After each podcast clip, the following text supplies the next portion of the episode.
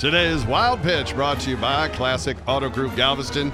When you play golf, you deal with lots of hazards: water, trees, porta potties.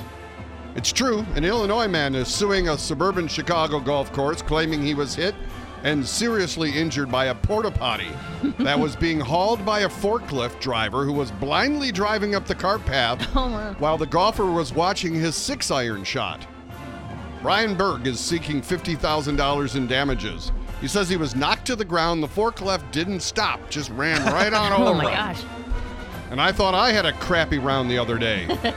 That's today's Wild Pitch.